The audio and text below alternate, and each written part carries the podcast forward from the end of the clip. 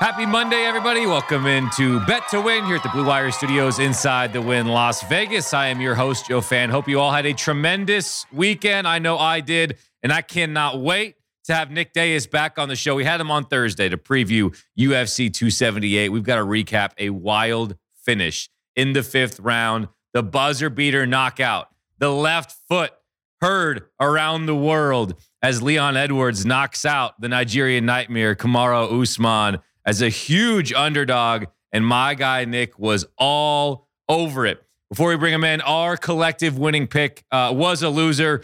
The losing streak is now a real thing. We got to get back on our winning ways. I'll finish this with a pick, uh, a two leg MLB parlay that I am very confident in is going to get you back on the right track. Uh, that parlay we had, just for those who were scoring at home, the one we missed was uh, Costa and Rockhold ending via knockout. Uh, that went the distance. Uh, Aldo Merab over two and a half rounds hit, and then uh, Usman and Edwards over four and a half rounds hit. Uh, but we lost the third leg. Uh, wasting no more time, I want to bring him in again. This is Nick Dayes, host and founder of Blue Wire's Veterans Minimum Podcast. Follow him on Twitter at Nick Dayes 10. Nick, welcome back, sir. And we talked about it last show that you're coming out here to Vegas, but some listeners uh, were keen to it. Said, "Hey, you never talked about why he's coming out here, what's bringing him here. And so I want to give you the floor real quick, welcome you back to the show, but also explain to our listeners of what's taking you or bringing you out here to Sin City uh, and making the move from New York. Joe, it's always awesome coming back on the pod. Love chopping it up as always. Uh, just the next chapter in life, man. A lot of opportunities opened up, and I've been creating content for about seven years now. Uh, Labor Day weekend, I like to consider the the anniversary of my show. It's the NFL preview show. It's a it's a landmark episode every year. It gets a lot of great feedback. We really do a deep dive on the entire league. We even talk about the Jaguars and the Texans, who might not get a lot of love, but they will on that show. And uh, it's it's been a, a life goal of mine, dude, to leave New York. Even before all the chaos of COVID, I've always wanted to, and I've been to Vegas many, many times, and it was one of those things where I felt like it's the place for me to be for uh, for many reasons. So I'm excited, man, and I can't wait. Well, dude, so can we, man. We can't wait to get you over here in studio, chop it up in person, man. And uh, that means guaranteed you and I are going to be going to fights here in the near future, whether we're going to Apex at UFC headquarters or at a big pay per view at T-Mobile Arena. Uh, I can't wait to go watch a card with you, my man. Uh, so big things ahead here for uh, for the fellas here. Let's get into the UFC 278. Um, kind of an up and down card, but ended with fireworks, certainly. And I'm going to recap what Nick said on Thursday. This is a direct quote from Thursday's show when previewing and handicapping the welterweight title match between Kamaru Usman, a heavy minus 405 favorite, against Leon Edwards at plus 310. This is what my guy Nick said, and it's time to gas him up. He said, quote, Leon has some knockout power and he's a three to one dog? Question mark. My money's going to be on Leon because this line is wrong, in my opinion. You were all over it, sir. And I want to know did you put your money where your mouth was and profit from that incredible knockout from the underdog, Leon Edwards, and the new UFC welterweight title holder? Yeah, dude, I definitely profited. It was uh though the card was a little shaky and a little boring. Uh my buddy Jared, Jared Gordon, he got the W in a rather dominating fashion and then I was on two dogs that cashed, Tybura and then also uh, Leon Edwards. But yeah, man, look, Joe, I got to be honest with you though, dude. It was me saying that the line was wrong and then how the fight ended. Usman dominated that fight. That was just a a moment in time that's going to live forever. We were talking before we started recording how the card was a little shaky, but that moment at the end is going to live forever. And people are going to be looking back and saying, oh my God, that Salt Lake card was so fire. It's like, well, it kind of wasn't, but the ending is going to be just, I mean, it's monumental, right? It was, it was an all time moment. Usman was the right side. Those that bet on Leon, especially after round two, I don't know if the altitude played a role, Joe. I don't know if you heard, but it was the high altitude in Salt Lake, and a lot of fighters were quickly with the mouth open trying their best to huff and puff some air in the high altitude. And Leon didn't really look that good. Outside of that first round where he scored a takedown, the first takedown of Kamaru Usman in the UFC, and then he ended the round having his back. And then after that, Usman was just doing his Usman thing, was taking him to the ground whenever he wanted, was ground and pounding. And then just that that flash, that flash moment that got my friends and I off the couch as we were kind of, you know, I was kind of sipping on a couple of beers, celebrating the, the the big news and hitting some bets. Joe, I'm not gonna lie to you.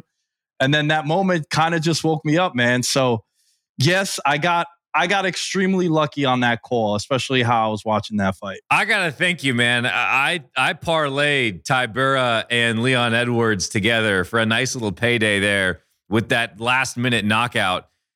For someone who like me who doesn't understand combat sports the way certainly you do, how does that happen? I think I, I kind of recall, and it's fun now having had so many of these conversations. I can have some some recollection with other fights and cards that have happened. And it made me think of the Glover to Teixeira fight where he just had to survive.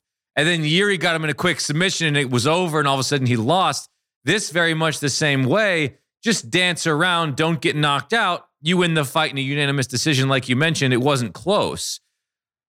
So when you are the best, I'm looking at UFC's athlete rankings right now, and, and going into this fight, they had Kamaru Usman as the number one pound for pound fighter in the UFC. How does the best fighter in the world, or one of them, get caught like that in the final minute when there's nothing at stake for him at that point because his work was already done? Dude, that's a that's a fantastic question and it's something that I don't know what the right answer is. And I hate, I know I've given you sometimes some takes like this where I kind of play devil's advocate or give you two sides, but I think in certain scenarios is justified. You know, was he worried that the crowd was going to start booing if he just danced around for another minute with the fight wrapped up? Uh, his former, well, not former, his current teammate Rose Namajunas experienced something in her last title fight that she lost where the crowd just completely turned on her. So we don't know, Joe, exactly what's going through his mind, but it was interesting to see that he tried to keep the fight standing up where him as a wrestler, he could dictate where the fight goes. You would assume he takes it to the ground. There's no submission threat. Leon Edwards had only one chance, only had one moment, and it just so happened to play out the way it did. And that left high kick was something where videos were going viral of Edwards sort of throwing these elbows and then ending with a left high kick. And if you go back throughout the fight, he sets that up. It's an accumulation of a lot of minutes of throwing the low kick, throwing the kick to the stomach, feints, a lot of feints. And then Usman, there's a slow motion video, Joe, of Usman kind of sees it coming, tries to get his hand up, but it's just, it's too fast, too powerful. And you know, he got sh- sent into the shadow realm, and I think the way I think the way Usman handles it, Joe, it has been fantastic. He posted about Leon. He said, "Look, it is a fight game, man. The so the best fighters, the biggest fan favorites, they have multiple losses. Some have double digit losses. That's just fighting. You know, I think an interesting thing about the UFC and MMA in general is there's so many ways that you could win: knockout, submission, head kick, all this other stuff that people understand it's not like boxing where if you're a, a 30 and 0 boxer and you lose, it's the Mayweather effect, right? Mayweather was, oh, I'm undefeated, I'm undefeated. You suffer one loss, it's like, oh, this guy is is not a draw. It's like, what? What do you mean? So people understand that it's a fight game, but I, I just think it was uh, it was something that he's going to think about for the rest of his career, without a doubt. Kamaru Usman. If you're Dana White, was this a good outcome for the UFC? Or do you need guys at the top of each division or, or women at the top of each division who are the boogeyman, so to speak? I think this one sets up a trilogy fight between the two of them.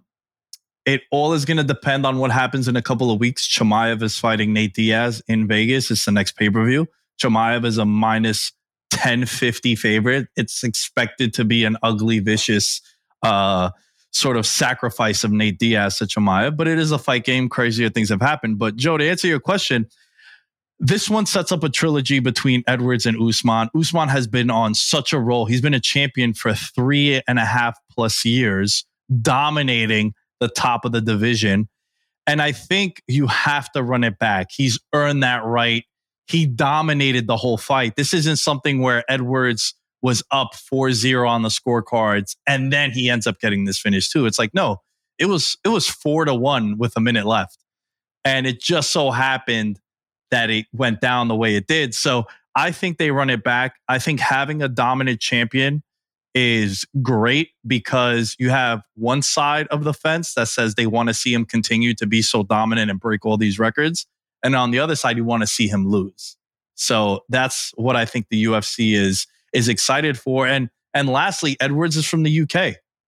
Dana White has already floated the idea of Wembley or the O2 Arena having a pay-per-view out there and him headlining. They've they've never had a a champion from the UK that stayed in the UK and trained. That was something Leon Edwards really wanted to show that, dude, you don't need to leave the UK and go to an AKA in California or go to ATT in Florida. No, you could stay home, get the right people around you, and you could become a world champion. That's incredible. What else? What else do you, will you remember from this card? That's certainly the headline and all the sub headlines. Luke Rockhold loses. He then retires. Uh, Jose Aldo loses as Merab wins his eighth straight fight. Is there anything else that, that you take away from this card moving forward in the UFC? Well, dude, I want to ask you a question, man, about this parlay that we lost on. Because as I was looking at my notes, and the thing we lost on ended up being the biggest favorite, right? Just just off the top of your head, Joe, don't you feel like anytime you put a parlay together, it just so happens that the biggest favorite always blows up your parlay? It does. Yeah, certainly. And it's brutal. And because you think they do this 10 times. You know, this team plays this team 10 times. But last year, I'll never forget, was the Titans and the Jets in like week three. I had like eight legs. They all won. Titans lose outright to the Jets. And you're thinking, if they played again tomorrow, the Titans would win by 30. But that's how it goes. You talk about the fight game and what the quotes were from Usman, the, the betting game that we are in, that we are uh, the knee deep in, is uh, it's so cruel. And so, you know what? That's why when I win a big time parlay on is like what plus 800 plus 900 excuse me uh with a last minute kick for a guy who was a sure loser of the fight. Yep. They take it.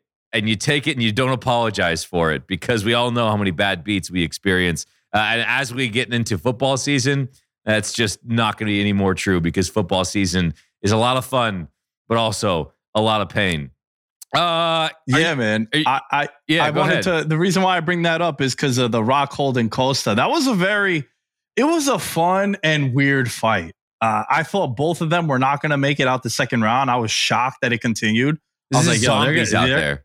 Zombies. Oh my god! And and these are two guys who have brutal weight cuts. It was something we were talking about on the last show. And then shortly after we finished recording, I watched the press conference and Rockhold is asking Costa, "Hey man, are you to make weight? Are you to make weight?" And there was some rumblings for about an hour or so that they might do a catch weight at 190. These two fought at 185.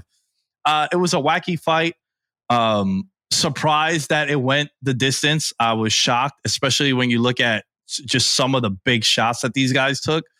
And then as far as Merab goes, Merab is he's not an exciting fighter. And this happens a lot. Usman used to have this narrative on him too, Joe, where he'll just outpace you, he'll out cardio you, and he'll he'll win rounds.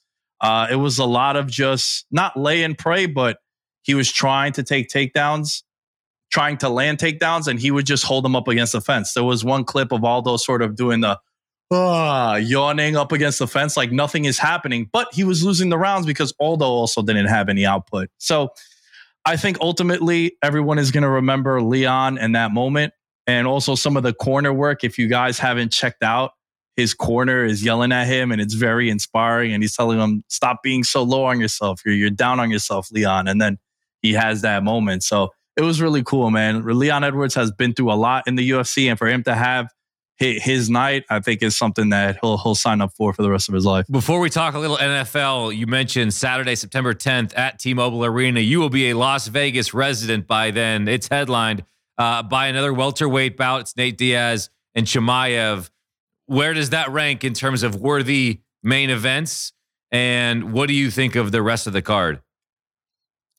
Dude, so this is uh The next couple of cards are not going to be that interesting, Joe. There's a lot of just like there's some cool fights, but not title eliminators, not number one contender stuff.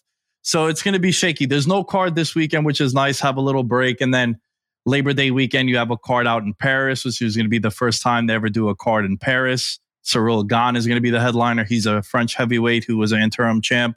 And then you got the pay per view. Chimaev is, if not next in line to get the title shot, unless they do the trilogy, he is next in line. So it's either they're going to do the trilogy between Edwards and Usman, or Chimaev is going to skip and, and be the next one up. Uh, fun fact Edwards and Chimaev were once booked to fight. Leon Edwards said, I will fight this guy since no one else wants to.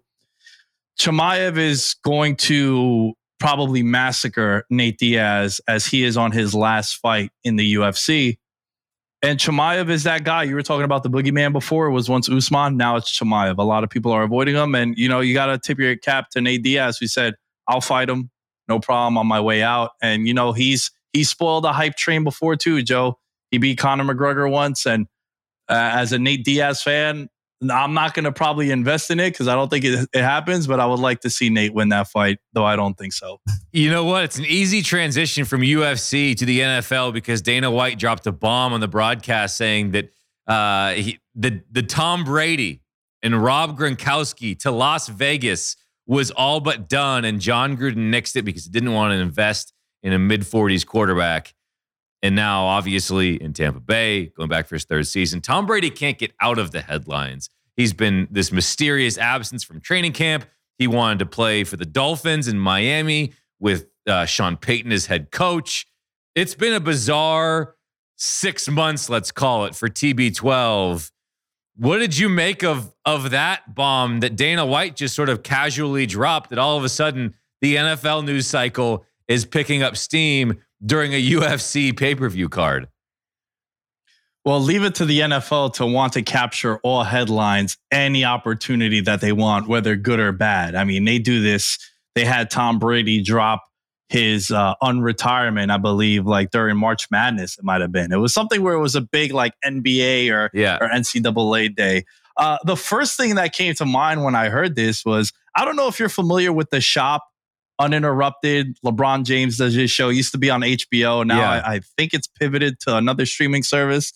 But Tom Brady was once on there, and he he told a story about how one of the teams he was talking to after he left New England, they told him that we're going to stay with our quarterback now. And then the clip is Tom Brady telling Draymond Green, "Wait a minute, you guys are picking this mother effer over me." I He's remember like, Are you that kidding me? clip. I remember that so clip. Good recall. I was just thinking because dude, I've always been a Derek Carr guy. I feel like he was always severely underappreciated. And I feel like the way I view quarterbacks is the way I define a franchise quarterback, Joe, is do I not have to, I don't have to worry, I should say, about that position for a decade. And I think a guy like Derek Carr, the Matt Ryans of the world, it's like I draft them and they'll be my guy for a decade. I don't need to waste first and second round picks on them. And yeah, they're not Aaron Rodgers, but there is only one of them. But he's also not Daniel Jones, who I have to unfortunately root for every week. So I was just like, damn, Brady, you're taking shots at, at Derek Carr, who I think is he's a really good quarterback, man. So that was the first thing that came to mind. And I think Brady at this point, like, how much training camp does he need? I think the biggest worry I would have if I'm a Bucs backer financially in the sports betting market or as a fan, it's how many of these offensive linemen it seems like every week are either yep. retiring or out for the year. That's that's the biggest worry if I'm Brady in the Bucs. Why do you think Tom Brady was gone from camp? What do you think caused him to miss a week or so? Can we start a conspiracy theory that we know Tom Brady's got a lot of irons and a lot of fires with different uh, businesses, whether it's TB12, whether it's crypto, whether it's uh, healthcare product, whatever. I mean, I feel like Tom Brady is anywhere and everywhere. What if he got caught up? What if like T- the, the TB12 method is like this big Ponzi scheme and the feds are coming after him and he was gone for like a week? Like, do we think we could nah. get some traction on that take? Do you think maybe he was away because the feds came calling and he was like, hey guys, I got to step away for a minute? What do you think? Oh, it's got to be something man, a little that- bit weird because it's been reported it's not health for him or his family. I mean, is he shooting a movie we don't know about? I don't Yeah. know, man. I think I'll go Wolf of Wall Street, uh, Martha Stewart esque, and say uh, he might be in some uh, some financial hot water based on one of his various business uh, ventures. How do you feel about that? I don't know, man. I, I don't know. I feel like he's he's been so um like that TB12 thing. He's been like the catalyst of it because he started with I'm going to play until 45 and and the TB12 method as far as like changing your lifestyle around and whatnot. I wonder if it has anything to do with his family though. Like maybe they're pissed off at him for unretiring and now coming back.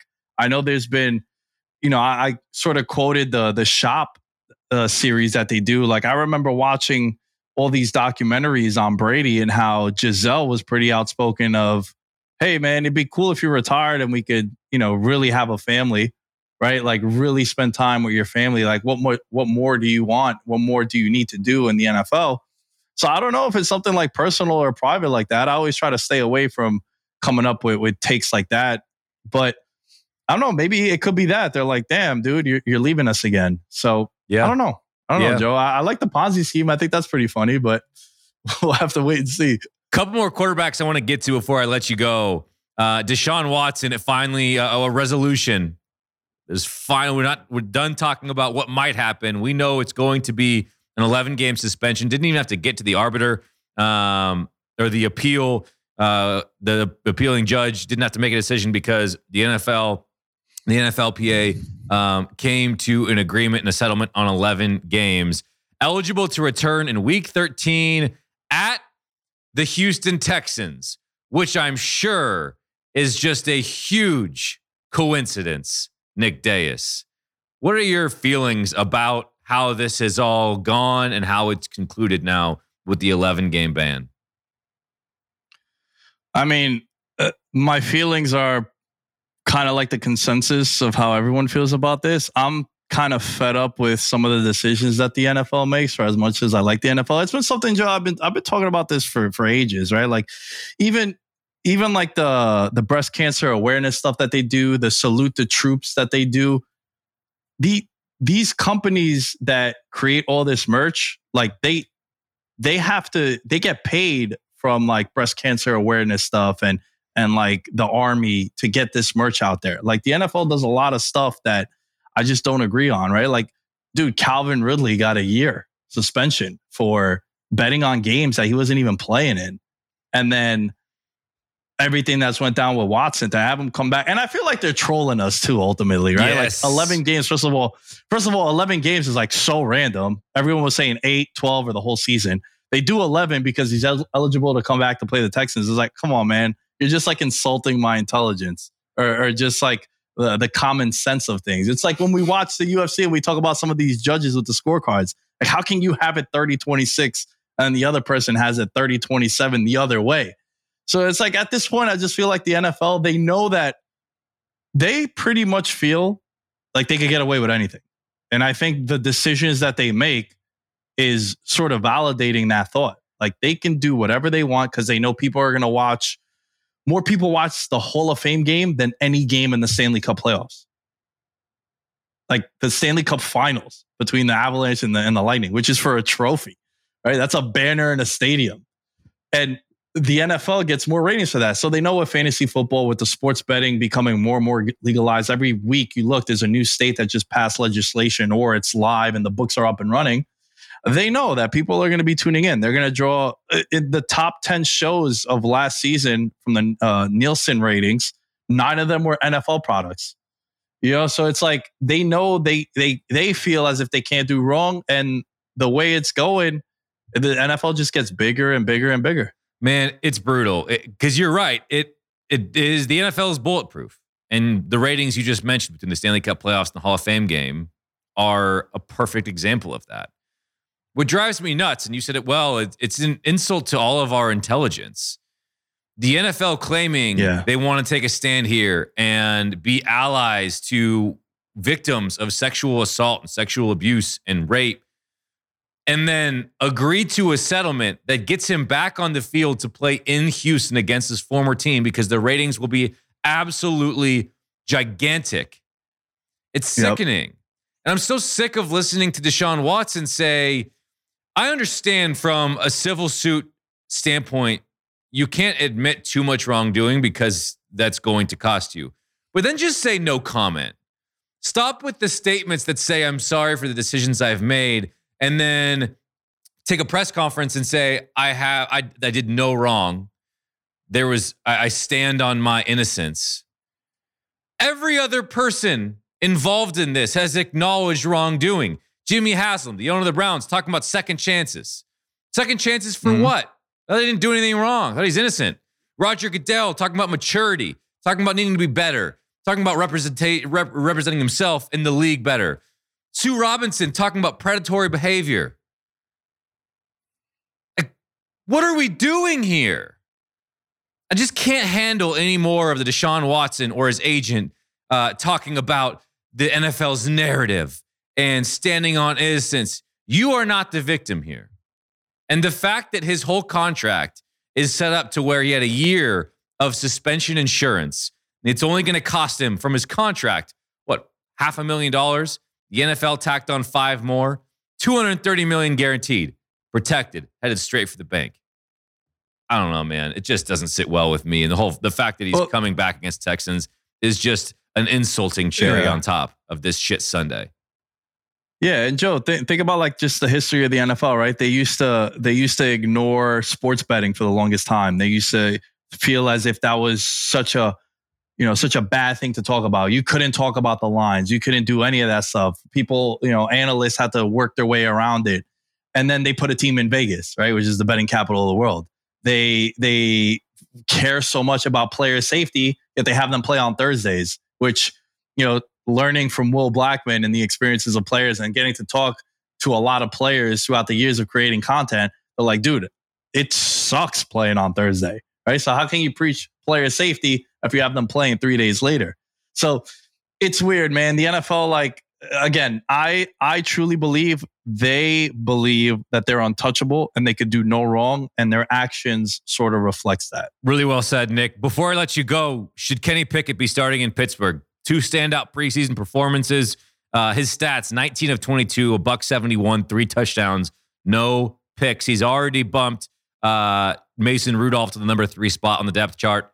Obviously, Mason Rudolph is terrible. And we all saw that coming. But should he be the starter week one over uh, Mitchell Trubisky? Yeah. I mean, come on. Like, what, what are we doing here? Mitchell Trubisky, like, we we we've seen enough. We know what that is, and you invest a first round pick in them. This isn't this isn't what it once used to be, Joe. I feel like Russell Wilson in that draft class with RG three and Andrew Luck, Ryan Tannehill, that really changed the NFL. Where your first round pick doesn't need to sit anymore. He should be starting week one if he's ready and he's won the job. And why not, right? He's also a mature guy. I believe he's 24 years old. He's he's of the older age that he's coming out 23 24 around there and you just know what Trubisky is right? Trubisky's not going to be in your plans and I had to sit for a whole season of Mitchell Trubisky to win MVP in his third year and all that and he was the most wagered quarterback to win MVP and I was like yo this guy's awful. Hammered the under that year on the Bears wins. Like come on man what are we doing here? So yeah it should be Kenny Pickett like he's playing really well. The players are talking him up and hyping him up and I think that there's something special that could happen if you go with Kenny Pickett. Like I think he could be an X factor in this division because I feel like if you're handicapping the Steelers, you're doing that with the assumption that it is Mitchell Trubisky. Whereas now with Kenny Pickett, rookie quarterback, you just don't know. He could come in and light it up. And then before you know it, Pittsburgh's back in the playoffs. So I think you should go with Kenny Pickett, first round pick. And he's been playing well too. It's not like they're they're giving it to him. He's he's earned that right. Yeah, I agree with you. I think he should start as well. I ultimately have no problem deferring to Mike Tomlin, who's earned the benefit of the doubt and making a decision like this. And I think he'll do what's right for that right for that franchise. As a guy who's never had a losing season as a head coach, uh, let me tell you, guy who always hits home runs on this show, Nick Dayes. Thank you so much, man. This will be the last time we have you on until you get out here. Best of luck with your move. Again, check out the Veterans Minimum Podcast on Blue Wire's network of podcasts. Follow him on Twitter at Nick Dayes 10. And next time we chat, sir, we will be in Las Vegas together here in the Blue Wire studios at the Wynn. Thank you so much, man. Appreciate you and best of luck these next couple of weeks. Joe, you're the man. I can't wait. And uh, here's to smashing some bets and beers at a UFC event in the near future. Yes, sir. Many cold beverages, co pay reviews in our future. Can't wait to get that guy out here. Uh, one of the most fun connections I have made since moving to Vegas and doing the show. Um, and the fact that uh, he's going to be out here and be hanging out with him in person is going to be a whole lot of fun uh, here with the Blue Wire team in the Blue Wire studios here at the Wynn. So big thanks to Nick Dayes and safe travels to him as he makes his way west here to Las Vegas. Let's get to a promo and a winning pick and also a programming note for you as we close this Monday show. New WynnBET users can receive $200 in free bets after you make your first qualifying deposit and place your first bet on WynnBET. Once that bet is settled, you'll receive four installments of $50 free bets. Go to wynnbet.com or download the WynnBET app for official rules and details. Before we get to a winning pick, we've got a programming note for you. Uh, it is a bittersweet programming note, but it's a programming note nonetheless. Uh, this show, Bet to Win, as you consume it twice a week and have for this last year, and I'm grateful for it and grateful for you, is going away. You will find this content, my opinions, my thoughts, my picks, my analysis, uh, both on my Twitter account at Joe underscore Fann and the WynnBET Twitter account at WynnBET, and also on wynnbet.com, where I'll be doing much more writing here moving forward. So it'll be more bite sized content, consumable stuff, rather than the long 30 to 40 minute podcast uh, that you've been checking out, including this one. So our last show will be next Thursday, September 1st. Uh, I will continue this programming note for the next four episodes. But yes, this this uh, show is going away and will be repurposed in other forms and fashions. So uh, make note of that. Um, still, would love to keep you around here for these next three episodes uh, as we close this thing out in style. Uh, winning pick time. I'm three and three, minus 0.27 units for the month. I've got a two leg MLB parlay going first five. Mets, first five money line. White Sox, first five money line. That's a plus 172 on WynnBET. For the Mets, they're on the road against the Yankees with Max Scherzer on the bump. The Yankees have been woeful of late, particularly against right handed pitching. They ranked 26th in weighted runs created plus against righties in August. And then with the White Sox at the Royals, Michael Kopech been better of late, just three earned runs in his last 12 innings pitched. The Royals uh, ranked 25th in WRC plus against righties in August. It's Mets, it's White Sox, first five money line parlay at plus 172. If one of them pushes, uh, we can still win just the one leg, get a diminished uh, return. Um, so playing it safe here, not going minus the half a run, going with money line first five. Mets, White Sox again, plus 172 on win bet. That's going to do it for this episode of the show. A big thanks to Nick Dayes for coming on and talking UFC. Again, a crazy finish to the UFC 278 card on Saturday. Best of luck to him on his move out here.